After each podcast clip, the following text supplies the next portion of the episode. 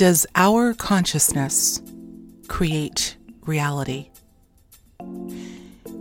Does the invisible give rise to the visible, the metaphysical to the physical?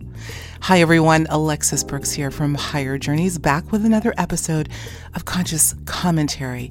Conscious commentary as opposed to unconscious.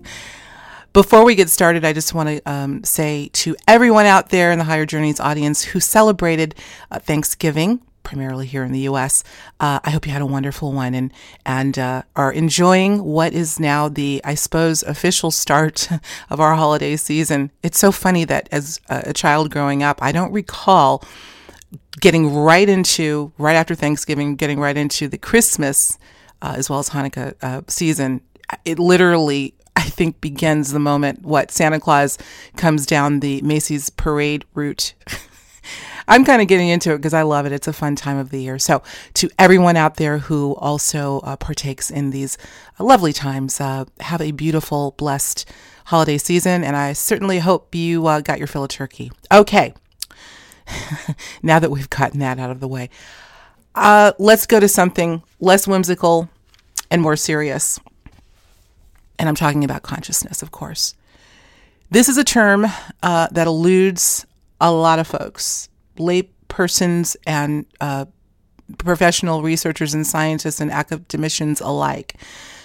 The big question what is consciousness? I'm not going to attempt to answer that.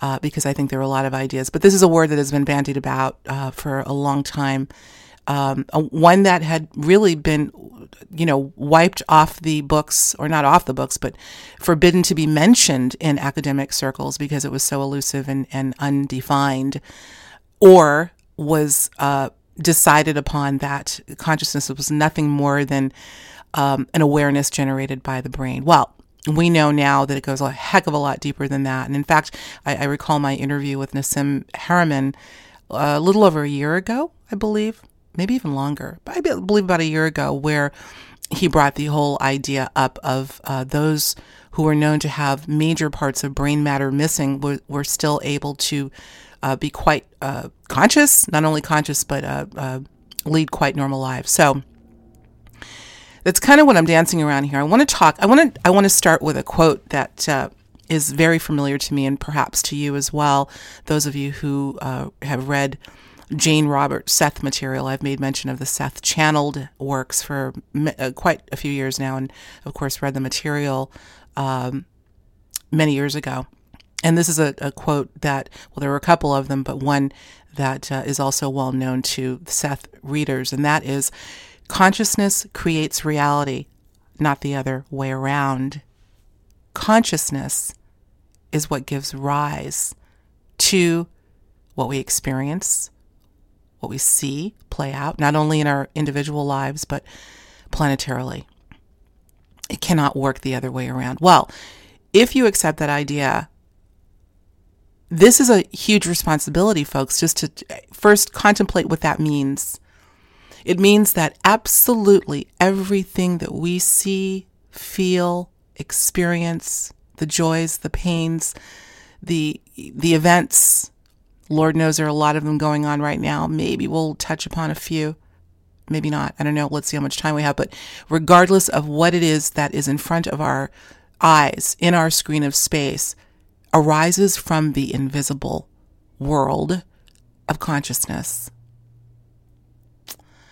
If you subscribe to that idea, I'll tell you the truth, I tend to, with lots of caveats, by the way, then it can't be taken lightly. Here's where it gets very interesting. Uh, and I'm going to bring in a little bit of uh, what many of you know as Jungian psychology. That is the postulate postulates that were put forward by the Swiss psychologist Carl Gustav Jung uh, many years ago. He's the one that popularized the term the collective unconscious. This is the idea that we share in creating reality essentially. I'm, I'm completely paraphrasing, but my understanding when you think of something that's conscious on a surface level, that means you're aware of what you're doing.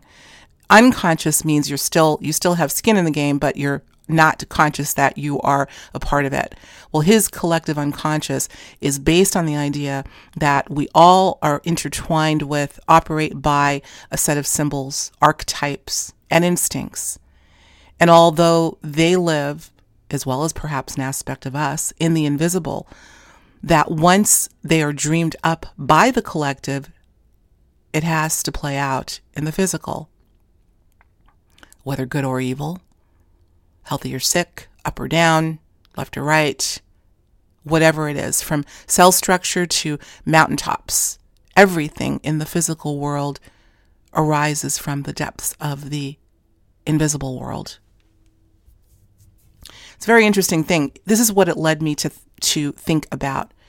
Have you ever heard me talk about the great work, I will call it, of Paul Levy? I interviewed Paul uh, some time ago, well over a year ago, maybe even close to two years ago. He wrote the book Dispelling Wetiko, W E T I K O, Wetiko, Breaking the Curse of Evil. Now, I'm going to tell you, this is a heavy read. It's one of those books where you read a, a, a paragraph or two or a chapter and then you have to kind of put, put the book down and really kind of digest it. Let me tell you what Wetiko is. Wetiko is a Native American term that essentially means uh, a parasite of the mind or a psychic virus, something that the Native Americans believe infected humanity many years ago, but is kept alive vis a vis our own collective unconscious. To put it more plainly, and I'm pausing because it, this is a very um, heady book. this book, uh, Dispelling Wetiko by Paul Levy. Very profound.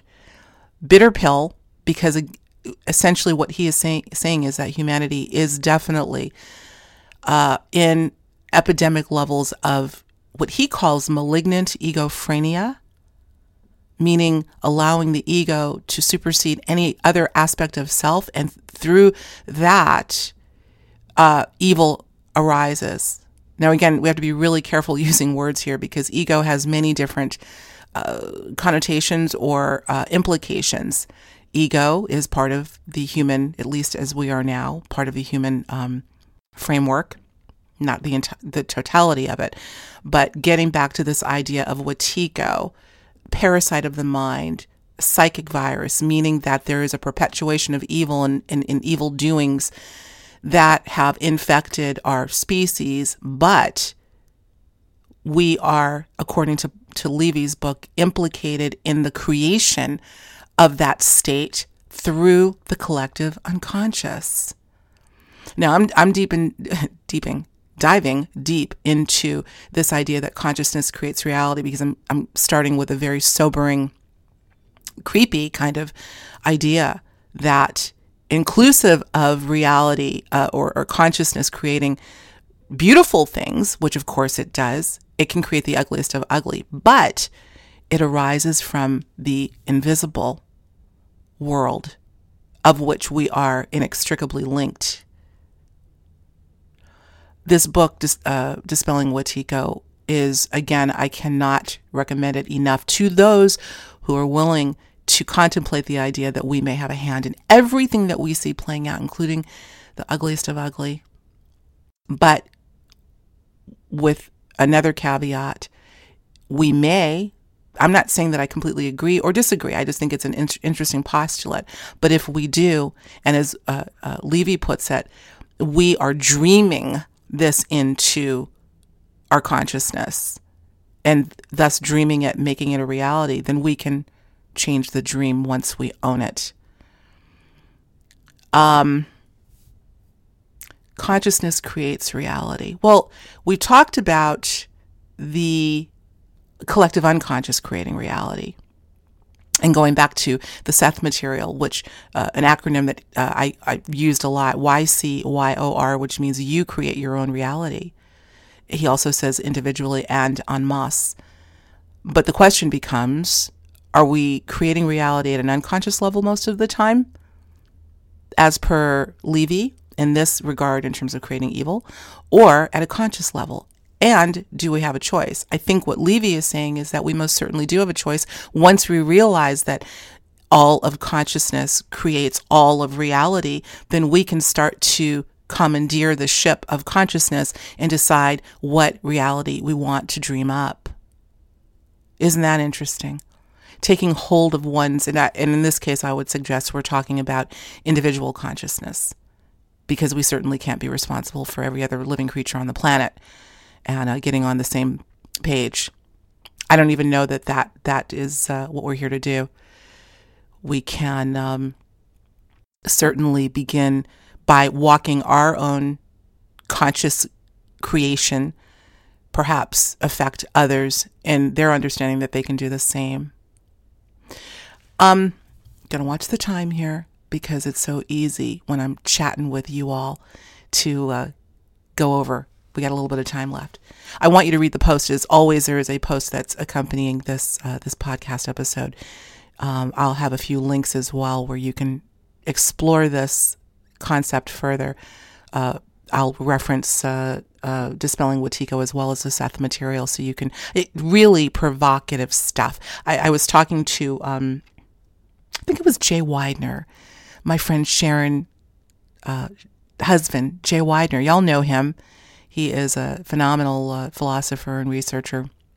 We were talking about Paul Levy's work, and he said that guy has really got some hypothesis put together. I'd love to to get more involved in his work and, and expose his work to so many people. And I said, as would I. However, understand that this book is so heavy and and forces the reader to consider taking responsibility for the evil that we're seeing play out. Uh, there's still a lot of people that I don't know would resonate with that. I don't know. Um, I know it resonated with me. Okay, I want to touch upon a couple of other things, and I hope I'm kind of getting to the point. Again, we're staying with the premise that consciousness creates reality, but the question is, uh, is it the collective unconscious, the individual unconsciousness that's really kind of driving reality, the reality that we experience, or uh, consciously, or or both? I would argue both. Let me jump a little bit, um, and I hope this I can connect dots here because I have a couple of notes, things that I wanted to to bring up. Let's talk about premonitions. What's a premonition? Essentially, it's the the foreshadowing or, or having a feeling of something that is to play out in our so called future. Having a feeling, a sense, a dream, ergo in the invisible world that ends up in the visible world, the consciousness playing out in the physical. Lots of people have them. They're also called precognitions. In fact, I did a show with Rosemary Ellen Guiley on her show on KGRA uh, about a month ago where we, we broached that subject of pre- premonition and precognition, and if there are any uh, variations in the, the definitions. But one of the things that I brought up in because we were we were speaking about premonition because it seems that a lot of people are having very interesting and uh, somewhat foreboding premonitions of late, recently, including myself, in, in various forms, not just in the dream state, but uh, outside of the five senses, let's just say. That's how they happen. And in the context of dream premonitions, I ask the question to the audience could it be that our dreams are being influenced by forces outside of us, in addition to us? Now, again, this might fly in the face to some of you, fly in the face of what I'm saying to some of you that we're responsible for creating our reality based on the collective, un- individual and collective unconscious. But in that same regard, of assuming there are others that may have the ability to influence and infiltrate our dreams. I know that sounds really deep. Not to a lot of you, because you guys are into this sort of thing. Uh, but is it not uh, a possibility? that we can be nudged, at least, uh, driven even, to dream certain dreams that may actually not be, we call them premonitions because they're pre the play out. But could these premonitions not only be, I'm bringing in two things kind, kind of, I'm kind of putting two things together.